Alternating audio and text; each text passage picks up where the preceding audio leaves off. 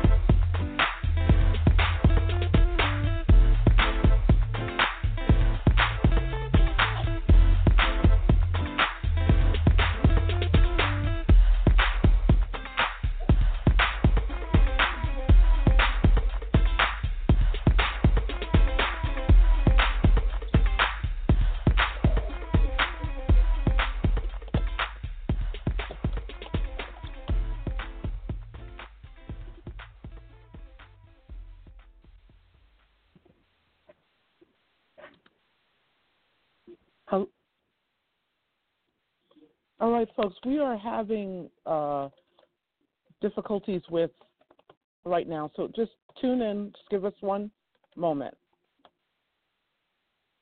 We're in touch with Blog Talk Radio now.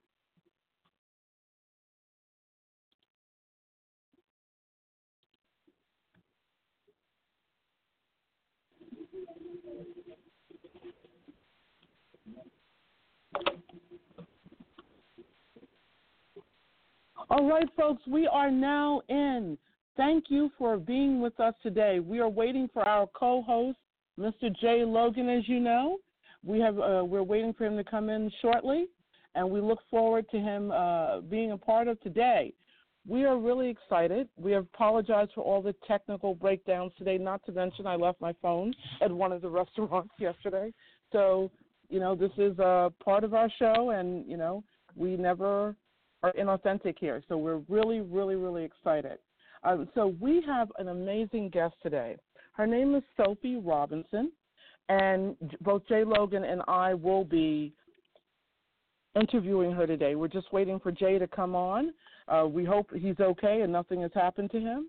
And um, so while we wait for Jay, we just wanted to let you know a few things. One of those things is that we are going to be releasing several uh, projects. One that we'll be sharing with you about the UN, another one that we will be doing from Portugal, another one we'll be doing from Switzerland. You know, so we'll let you know about those things later in the day. But without further ado, we are going to be bringing on Miss Sophie Robinson. Sophie, how Hi, are you? Thank you. I'm great. How thanks. are you? How are We- you? Okay, well, we've had a few breakdowns, as you heard, between the music and you know the, the Blog Talk Radio and my phone missing. But we're certainly glad to have you, and we're just waiting for Mr. Jay Logan, who is our co-host from the great San Francisco area. Okay. And Okay. so we're just going to get right. We're going to get right into it, if that's okay with you. Uh, uh, Sounds you know, great. about the work that about the work you're doing, and you know, just uh, really finding out a little bit more about you, if that's okay with you.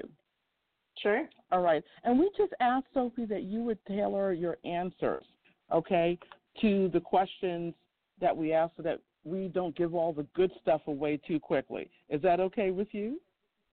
Sure. Okay. So, Sophie, you are a filmmaker. Would you let the audience know how you were able to get your start as a filmmaker and share that with us, you know, from start to the beginning, from the beginning, I'm sorry, to the end? sure. Um, so I started as a grassroots climate change organizer in Boston. I coordinated the group 350 Massachusetts for two years.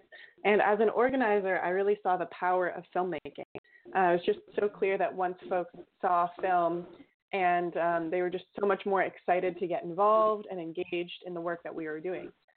So after seeing that impact, I thought that I wanted to switch my career to do filmmaking instead of doing organizing as I was doing. So there were a couple of films that came out that were really influential in the organizing world. One was Do the Math in 2012, and one was Disruption in 2014, which was for the lead up to the People's Climate March. So I, wa- I really wanted to work with the company that had done those films because they were so beautifully done and so influential in the space. So um, I just connected to them through 350, um, and then I had a meeting with them, um, and we decided to to work together. And um, I have a background in, in fundraising, and so I could bring, um, you know, so I could bring some funds to the table as well through some connections. So that all kind of worked together, and, and they were excited to do, a film with me. So um, we worked together and came up with a concept for the film. Wow. So, I mean, did you ever think when you were a little girl that you would actually be doing filmmaking? Did you think you'd be doing that? no, I didn't. Um, I've always been really interested in climate change work, and um, I thought I was going to be a high school climate change science teacher for a long time, actually. So that was kind of the vision I had for myself, and this kind of just happened and, and fell in my lap. Wow. Okay. Well, you know, speaking of speaking of that, and speaking of the work that you're doing, you know, let's kind of get let's get on the subject of climate. you've done a film here called The Age of Consequences. Mm-hmm. What what don't we know about climate that everyone is ignoring, Sophie? Today, what don't we know before we really yeah. get into the film? What is it that what is it that we don't know? Sure. So the film explores how climate change impacts national security and global stability through the perspective of the U.S. military. So, what I didn't know before getting involved with this film project is that our military takes climate change very seriously. Um, and that was kind of eye opening to me. I didn't really understand how our military thought about climate change before doing this film. But the way the Pentagon describes climate change is as a threat multiplier or catalyst to conflict. And what that means is when there are already situations around the world that are unstable from political, religious, economic tensions, um, then you add on the burden of climate change. So whether there's a drought, there's sea level rise, there's extreme weather that either um, changes how people are going to get their food and their water, or make people leave a, a massive migration because they don't have enough food and water, especially if they're farming families then they if they don't have um, enough land to farm the, if there's a huge drought then they'll have to move. So those tensions from either massive migration from a lack of food and water or from just people not having it to begin with then you can see those underlying tensions um, come come up to light a lot more because people are more willing to um, take up arms or to fight for what was already difficult when they can't feed their family anymore. So we've seen that a couple of times in recent history, actually, in the Arab Spring and the Syrian civil war. Um, and climate change also played a part in the refugee crisis that's really been destabilizing a lot of Europe and um, parts of the Middle East. So that's kind of what the film explores. It's kind of, you know, how how is climate change um, influencing and interacting with pre-existing political tensions that can be the catalyst to conflict. Here's my next question. You know, we're talking about other countries, right? But then we have the United States here, okay?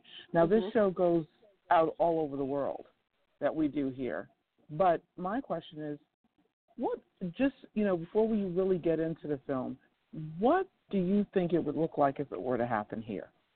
You know, if climate change effectively had those effects on us here in the United States, what do you think, you know, from being a part of this film, exploring it, working in climate, having the background in climate. You also have a background in psychology, I know. Can you explain mm-hmm. some of that to us? Sure. Well, we already have been seeing impacts here at home. Um, we talk about that in the film a little bit. We've seen um, Hurricane Katrina, Hurricane Sandy. Those superstorms are going to be more frequent with climate change. It's hard to say exactly, you know, to what extent a certain storm was created or caused by climate change. Um, although the modeling on that is getting a little bit better, so scientists are able to determine to what degree climate change influenced the storm a little bit better. Um, but those will happen more and more frequently as time goes on and as climate change gets worse. We're also seeing sea level rise around the country. Parts of, you know, Florida are in danger. Um, Norfolk, Virginia, where our largest naval base in the world is based, is in danger from sea level rise and um, the rising tides. So these ships come in, you know, huge, huge, huge ships um, that kind of cruise around the world, and they're the basis for our, our navy um, the piers on which they get serviced and when they come into dock are inundated by floods and tides. Um, so we're at danger then of our military not being able to be ready um, to, to send our ships out, or it'll affect preparedness. Um, and that will really impact like how our military is able to operate so that we're already seeing those impacts. We're also already seeing extreme droughts and wildfires in California. Anyone who lives um, in that area year is aware that water is quite scarce um, in parts of, you know, Texas and the south, some of these impacts, and those will continue to be exacerbated as time goes on. I think the difference with the U.S. compared to other countries in the world is that, um, for the most part, compared to other governments, our government uh, does care about the well-being of our people um, overall, and that you know we do have the resources available to deal with a lot of these things, uh, to deal with um, the consequences of our of sea level rise or of extreme storms. We're able to provide support. Um, that's not necessarily true in other parts of the world. And so that's why we start to see conflict situations. Um, I think that we could also see that in the US, and um, especially if some of these disasters start to happen at the same time. You know, what if there are three Katrinas that happen at the same time? We don't really have the resources to deal with that. Um, and so that's, that's a scary possibility for our country. And I think we need to be really mindful of what we're signing ourselves up for and how we're trying to prepare for it.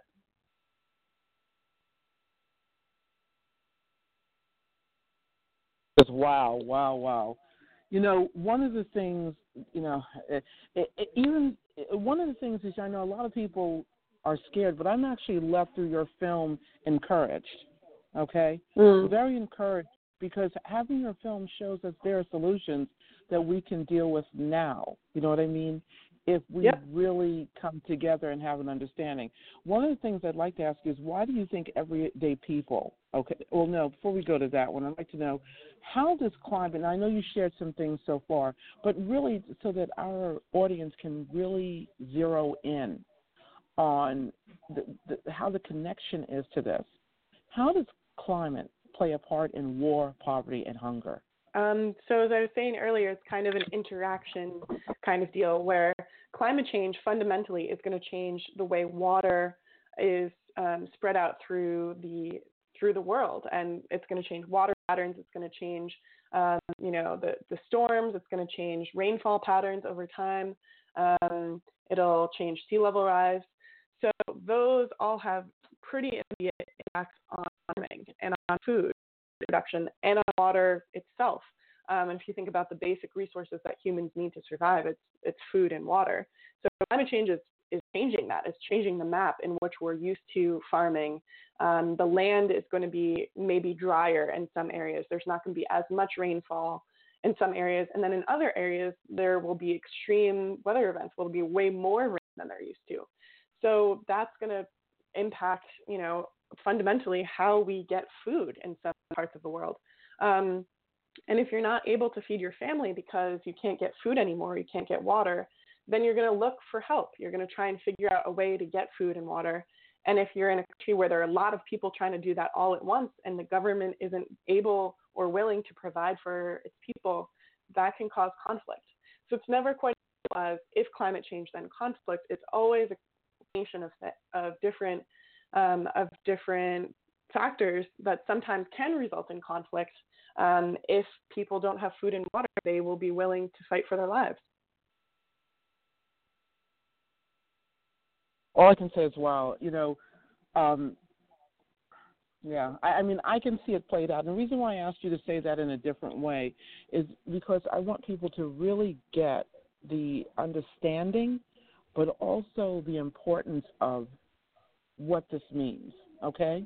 Many people don't really understand how this really plays out to be quite frank with you sophie mm-hmm. you know and we we yeah. want them to really because we go you know if you think about it there is poverty right here at our our doorstep okay mm-hmm. and we have poverty and yet we we don't even we think it's oh you know i'm in my home and the homeless person is just outside so that'll never be me you know what i mean and mm-hmm. we don't realize that sometimes it's not about the wealth level that will stop us that will have us go into poverty it could be something like climate you know what i mean right here in the totally. united states and and yeah. i think it's important that we don't take that for granted so i'm going to bring on um, our co-host jay logan uh, and then we're going to move on if that's okay with you Hi, Jay. How are you? We're glad to have you. We have Sophie Robinson, our great filmmaker here, really getting into climate with us. Sophie, please meet our co host, Jay Logan.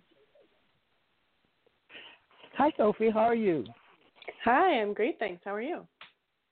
I'm fine. I had some uh, traffic problems this morning, but I'm glad that you're on our show. It's so wonderful, and um, we have climate problems here too in San Francisco. So starting to rain.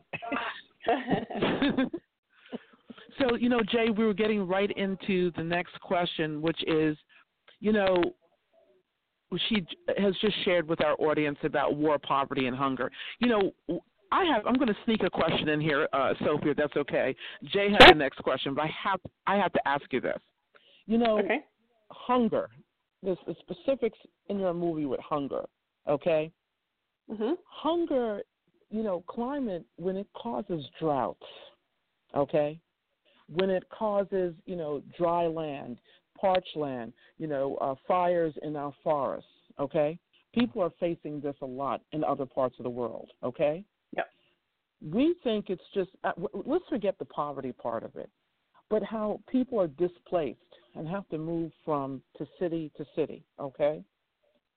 What is the effects of that on those people who are migrating from city to city and not able to find hunger? Now, we won't even go into the war part, but just the effects on them psychologically. Oh, it's it's catastrophic. I mean, that's it's so just incredibly, incredibly devastating. I had to watch a lot of footage of folks on the move for the film to get the right footage. Um, and it is just so heartbreaking to see families risking everything, risking lives, risking their their children's lives, you know, to get across um, a channel to try and survive. I mean, people, you know, if if you're you're trying to survive, you'll risk everything to continue to survive. And sometimes that means putting your life at danger. And it's just incredibly heartbreaking to see families, you know, putting putting their, themselves at risk um, of drowning if they're crossing the ocean or parts of the ocean in little uh, buoys and little boats to get across. I mean, these these people are desperate. They don't have food. They don't have water. Um, it's inhumane, honestly, that uh, we're we're seeing the kind of response to refugees that we're seeing across the world, um, especially in the UK with Brexit and um, in the US recently um, with our our refugee ban, and it's it's so heartbreaking, honestly, because you know at the end of the day, the folks who are looking for homes, they're you know they're just trying to survive, like everybody else. You know, every, they all have hopes and dreams.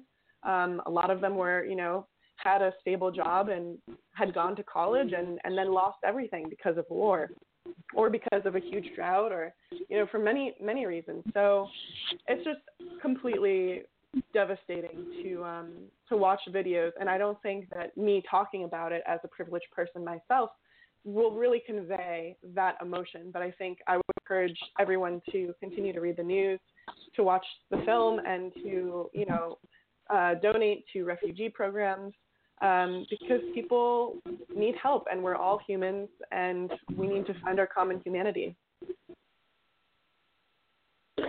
Well, I know Jay has a question for you. Yes, Sophie, I was I was wondering, why do you think everyday people are afraid of dealing with climate? Mm, great question. Um, I think the main reason is just because it's so overwhelming, um, and that people don't really feel like they can make a difference. Um, I think it's a false sense of, you know, pe- people aren't stupid, and I think when companies or their commercials or PSAs that say, you know, like recycle and turn off your lights and that will solve climate change, we all know that that's not true. You know, those actions are important to do, um, no doubt, but they they're not going to solve our problem because we have a systemic problem with climate change and our entire world, our entire entire society is based on fossil fuels.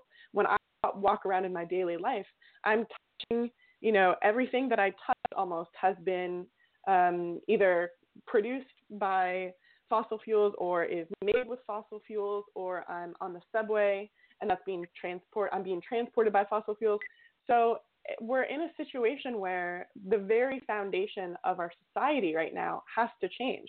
Um, you we can still have electricity, and those solutions are out there to transfer from a fossil fuel based economy to a renewable economy.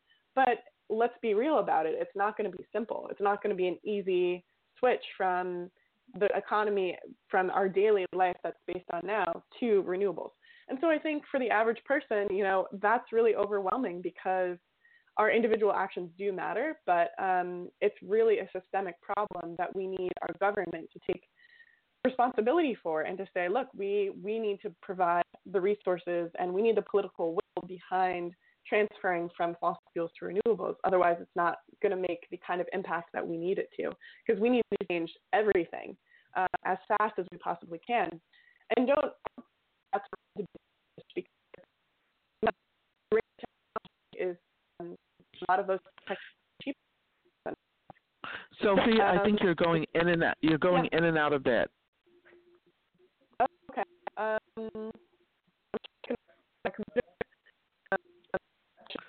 I'm sorry. Uh, we really we we're you're breaking up. I think you may need to actually dial in, or we what we can do is dial you back.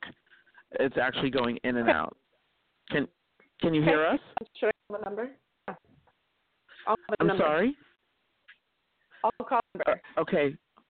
Oh, okay. Thank you. If you, and we'll wait for you to call back in. And Jay, while we're waiting for her to call, call back in, we can discuss a little bit of this ourselves. You know, um, it's it's fascinating to know that we thought turning the lights out actually did help climate, didn't you? Oh yeah, I, I thought that that would help a little, you know, if everybody did that. But um, I guess we're still burning the, you know, still burning the coals and burning the, the pollutants, and so therefore we need a little bit more. So, um, wow, you know, it's it's, it's just it's just um, it, I think it's something that, like she was saying, that the governments of the world have to get together and, and, and be a team on this because um, you can't do it alone. You know, I don't I don't think we got to change our whole our source of uh, power basically, and that's going to be a hard thing to do. We it really is, you know, and to not to mention that, you know, the fear, you know, when people are moving, when climate affects certain areas, when water, you know, uh, floods certain areas, and people don't have access to food, you become desperate. You don't know what to do. I mean, she's shared about Hurricane Katrina right here, Hurricane Sandy. You know, when people don't have the everyday uh, access to the things that they're normally able to have access to it's you know it's normal you know psychologically normal you know um, but we do have sophie back and we're going to go on to the next question. So, Sophie, thank you for coming back with us. One of the things, Sophie, that I was going to ask you a question, but you kind of answered it already. So, Jay, I'm going to change my question up. I hope I don't take one of your questions. Um, you know, one of the things, you know, let's have a little fun here with this. It's fun, but it's also knowledge. You know, Sophie, we're dealing with today, right now, um, there are cities because they're islands, you know, countries that we know. The, Maldi- the Maldives had this problem. You know, the Maldives had a problem where a part of their country was washed away inland by, you know, floods. If you remember Indonesia with the um, the two tsunamis some years ago. Uh, right now, Oklahoma, which I didn't know, I spoke to a woman last night. She's had 20 earthquakes, and there's no uh, property insurance. So it's really yeah. interesting that we're dealing with this, you know, full full speed ahead. Um, yep. Jay and I were just Jay and I were just saying that we didn't know. We thought if everyone turned their lights off, I mean, maybe, and, and this is my ignorance because you hear this all the time. If we turn our lights off and conserve energy, that means that oh, if each one of us did that every day, maybe we would make it to 2025. But from what I'm hearing from you, these things are not true. So, what specific and measurable yeah. can we we as every human being do? I mean, really specific that really will mm-hmm. make a difference in our everyday living. Sure. Um, first, I just want to comment quickly on something you just mentioned, which is the earthquakes in Oklahoma. Those are actually not because of climate change, but related. They were due to all of the fracking of natural gas in Oklahoma, where companies are pulling out pressurized gas from uh, under the earth, and um, and then they're putting water, this contaminated water, back into the earth at really really high pressure, um, and that's actually what's causing the earthquakes, not climate change, but it's from fracking for natural gas. Um, on to your question of what can people do? Um, so as I was saying, you know, the little things they they do matter. You know, it's I don't I'm not advocating for everyone to buy SUVs and and ignore consumption because we really we really need everyone to be cautious of how much electricity and fossil fuels we're using. Um, flying on airplanes are are extremely um, carbon intensive. So as much as possible, reducing the amount that we fly on airplanes. Um, actually, meat consumption, especially red meat, is quite detrimental to um, the climate because cows produce a lot of methane, um, which is about 30 to 70 times more potent of a greenhouse gas than carbon dioxide. So reducing the amount of red meat we eat and meat and dairy products in general, that's mm. another thing you can do. Um, so yeah, reducing consumption, um, you know, not tr- trying to travel less um, changing your diet can help a lot.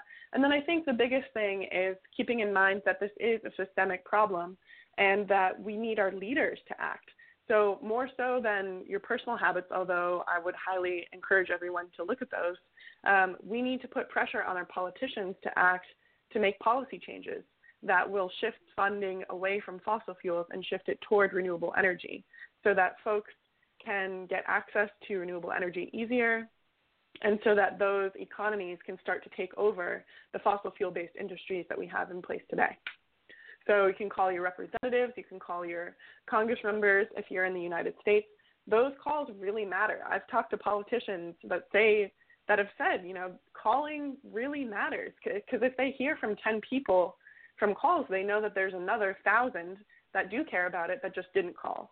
Um, and so them getting direct pressure from their constituents, especially, is incredibly important. And I think we always, and I always, tend to underestimate how much my voice matters to my representatives, but it matters a lot. And so I think we all need to take responsibility to put pressure on our politicians um, to to act and to act on our behalf.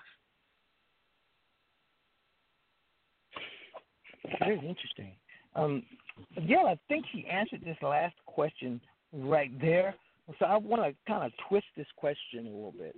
So, Sophie, if you could start the world all over, what would be the perfect solution of powering our world? What would you start with? What kind of power uh, grid would you use? What kind of power? Um, well, so every two minutes, enough energy from the sun hits the earth to meet the entire world's energy demands for the year. So the sun is like the most powerful thing. And in fact, when we're burning fossil fuels, we actually are just using sunlight that's been, you know, so fossil fuels are actually dead plants and animals that have been um, buried underground and pressurized, and now we're extracting them millions of years later and using them. So that's actually just captured sunlight in another form the sun is the most powerful um, source of energy that we know of and that we have access to on this planet. So solar panel, um, solar panels, I would I would build like a whole you know fleet of those and um, mm. and windmills as well. Um, so I think we we really need to focus on renewable energy and reduce consumption and be smarter about how we're using energy. Um, between all of those things, I think we would be able to to power the world the way the way the way that we do now. Wow.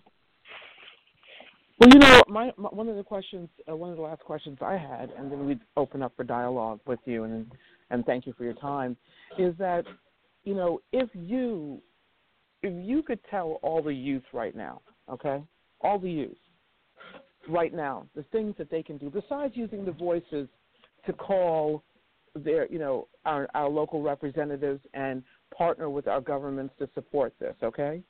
What would you tell the youth? What would you say to the youth, Sophie? You know, what can they do to support this? Not not only just giving their their voice, but what can they physically do? Because many youth are starting urban gardens and things like that. But what can youth really do to support one another worldwide?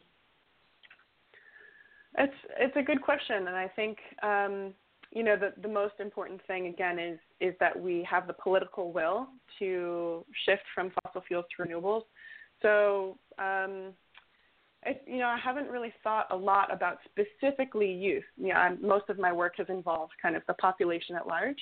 Um, let me think about that. I mean, you know, changing the small mm-hmm. habits like I was mentioning before, diet, um, travel um, planting gardens is is amazing, and um, but I think the other thing that we need to to keep in mind is that we need to build better community for each other and to be there for each other because things are going to be difficult, and um, you know we need more people who are growing up in this world who care about each other um, and who are aware of the issues at hand. So, a lot of education. I would recommend young folks to really read up about what's happening in the world and um, and that they and that to keep in mind that they can have an influence and a difference. I think it's really easy because there's so many things that are going wrong in this world, especially for a young person to feel overwhelmed and like they can't do anything. Um, but to start to research some of those things you can do, everything from individual small political um, actions to you know um, getting involved with a group that is already doing work to to help. Um, you could uh, get involved with a group that is installing solar panels. That would be cool. Um, there just there's so many so many things, and I think uh, for young people especially to be aware of what's going on, but also to have the understanding and the um, the will that they can do something about it, and that uh, community community really matters. So they should, you know, build community with folks that also care about these issues.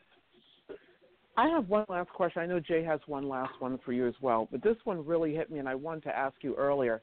You know, we have genetically modified foods, okay? Mm-hmm. And then we have organic foods, and then we have foods that are with pesticides, and we just have so many things across the table, okay? How does climate affect the everyday food source of our soil? and what we grow in our soil and what our farmers grow and and um, you know us having access to that and how does genetically modified food you know food that's grown how does that affect it how does climate how does how does that piece come in together with climate or am I am I so off base here? no, I mean I think this is kind of what the basis of our, our film is about and why climate change can be a catalyst for conflict and something that our military is thinking about because climate change impacts food and water the most. Um, so if you're a farmer and you're used to rain coming maybe twice a week for the rainy season or three times a week for the rainy season and suddenly it doesn't come, maybe it comes every other week, maybe it comes every third week, um, that's a huge problem. Or if there's just the water reserves underground um, are being overused because there are droughts and then there's no more water, that's a huge problem. Um, in parts of Yemen, they only have access in towns, they only have access to public water one day per month. So if you can think about that for a second, one day per month, how would you grow food with that? How would you feed your family? How would you wash dishes? How would you, you know, do anything? Our, I use water all the time and I don't even realize it um, because it's just always there and we take it for granted. So the, when water is being impacted, that's you know we need water for food, and so if the soil is dry and there isn't rain coming, and there, you know, our water sources have been used up, well, then you probably can't farm anymore. And if you if you farm for a living, then you're going to have to do something else for a living. And what would that be if your entire community is based on farming? So you'll, you'll have to move. Um, so that's kind of how climate change can influence farming, um, drought, and then you know sometimes there are superstorms. So there, you know, there would be extreme storms that could wipe out crops instead. You know, they're doing well, but then all of a sudden there's a humongous storm and it, it actually wipes out the crop and devastates it. Or um, climate change has also been changing patterns of pests. So maybe there are some bugs that do better and, you know, maybe they weren't um, gotten rid of over the winter because it wasn't cold enough so they survived and and pests have been changing and adapting to climate and um, it's been a, there have been a lot of pests that have been able to take advantage of a different climate and world. So maybe there will be more pests that eat the crops too. There's so many different ways that in, can influence growing our food, and uh, that's that's really scary because you know we all need to eat, we all need to drink water. Um, those are just the basic fundamentals of being a human, and if if that is shifting dramatically around the world, which it is, that's that's a huge security risk, both for individual families and then also for governments and regions as well. Um, in terms of GMOs versus organic, um, personally, it's always best to eat organic. The danger with GMOs is less so in the content of nutrition um, and more so in terms of we're wiping out biodiversity by focusing on GMOs. If we only have one crop and then one bug figures out how to adapt to eat that crop, then and we don't have any varieties, any other natural varieties of that crop, then we don't have food, um, and that's really dangerous. So, to me, that's the biggest danger in GMOs is that we're eliminating biodiversity that naturally exists. Um, however, there are some GMO crops that might be necessary to help us deal with climate change. Right? There are some crops like rice that are more resistant to drought than others. They will be able to survive without as much water, or they'll be able to, you know, keep growing with less water or in tighter conditions. Those things will be beneficial, and I think you know we need to be those need to be on the table as we're looking to feed a world of seven plus billion in 2017 as we go forward, um, those can't be off the table because you know there are just so many people we have to we have to feed them. So it's complicated. I don't have an easy answer. Um, I think you know we we need to be taking these issues seriously. Um, especially on the political level. And unfortunately, I don't think we are right now. I don't think we're being nearly as thoughtful and prepared as we need to be. Um, and that's where all of us come in. We need to demand that from our politicians and those who govern us. Well, we thank you for your time, and I know Jay has one last question for you, and um, we will be supporting your film because we think it's really important. Jay, I know you had one last question for her. Yes, I do. Um, I would like you to maybe explain to our audience the potential of geothermal power and how it would help mitigate uh, global warming. Sure. So geothermal power is getting um, power from getting heat from the center of the Earth. Um, if you dr- drill down into um, the Earth, it's actually warmer as you get further down. So geothermal uh, takes advantage of that, and there's some parts of the world that have stronger geothermal potential than others. Um, Iceland has a lot of geothermal, and uh, they're actually 100% of their electricity is renewable. So that's really cool, and it's largely due to geothermal. Um, you can do geothermal pretty much anywhere, but some parts are just more active and have more geysers and natural heat coming up than others. Um, so in areas that have the potential to really, you know, crank out a lot of geothermal heat, I think we should take advantage of that and use that. Um, but it depends on the area. It doesn't always make sense. Uh, the systems are generally pretty costly to put in, especially just, you know, for a single home or something. It wouldn't be as cost effective as putting up solar panels. Um, so yeah, ge- geothermal is great. I'm a huge advocate. I think any kind of renewable energy has to be on the table, and we have to use it as scale to the best of our ability and be smart about how we're using it.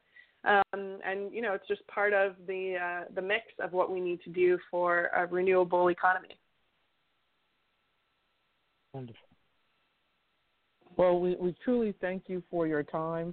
Again, um, the name of the film is The Age of Consequence, and you can see it in theaters. You can, and I believe that they can check it at the um, at your website, The Age of Consequence. Is that correct? Dot com. Yep. TheAgeOfConsequences.com. We're on Facebook and Twitter. Um, so check us out, like us, and we also have a campaign um, that's called Clean Jobs for Vets, and it's trying to help get more renewable energy jobs for veterans. So check that out online as well. Um, and thanks for your time and um, listening, and, and you know, check out the film. Well, what, one thing we'd like to know: Can you tell people? I believe that you have the film showing in New York right now. Yeah, it's in New uh, York City can... in theaters until tomorrow evening, um, Thursday, uh, February 2nd at 9 p.m. is the last screening. It's screening five times per day at Cinema Village in Union Square. After that, it'll be in theaters around the country and it'll be around the world also in private screenings. So you can request a private screening from us on our website um, and you can also see where it's being played around the world on our website. So it's again theageofconsequences.com. Well, one thing before you go, would you tell, would you share with people on the places that you you've received numerous? You know, Sophie, you're being very. We love your humility and your humbleness, but your film has been written up quite a lot around the world, hasn't it? It has been, yeah. It's been um, a lot of media attention, a lot of press, which has been awesome. It's also been screened at some really high level places like um, the Planetary Security Conference in The Hague. It's kind of being embraced by the security community because it's showing, really showing the impact of what they're talking about, anyways. You know, our security community in the world are they're like it's climate change is a big topic of conversation. So this kind of just brings that topic to light and really shows um, the security threats that we're facing, but also through the lens of you know humanity. That these aren't just numbers; that these are actual people that we're seeing. Um, so yeah, it's been screened um, to NATO, at the UK Parliament in um, in the UK.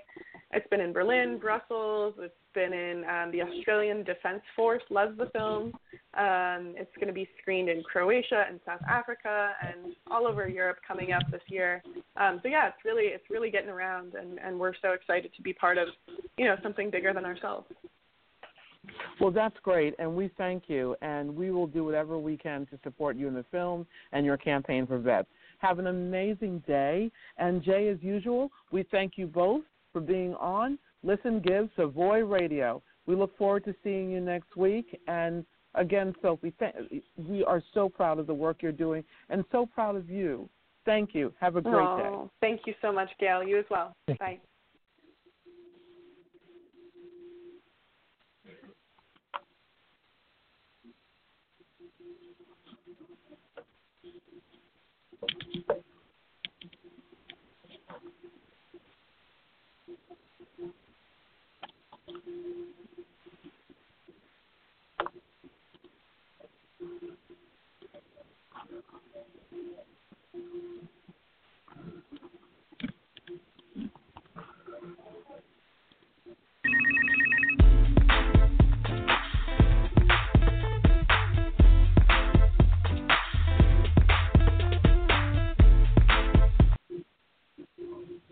Thank you, everyone, and have a great day.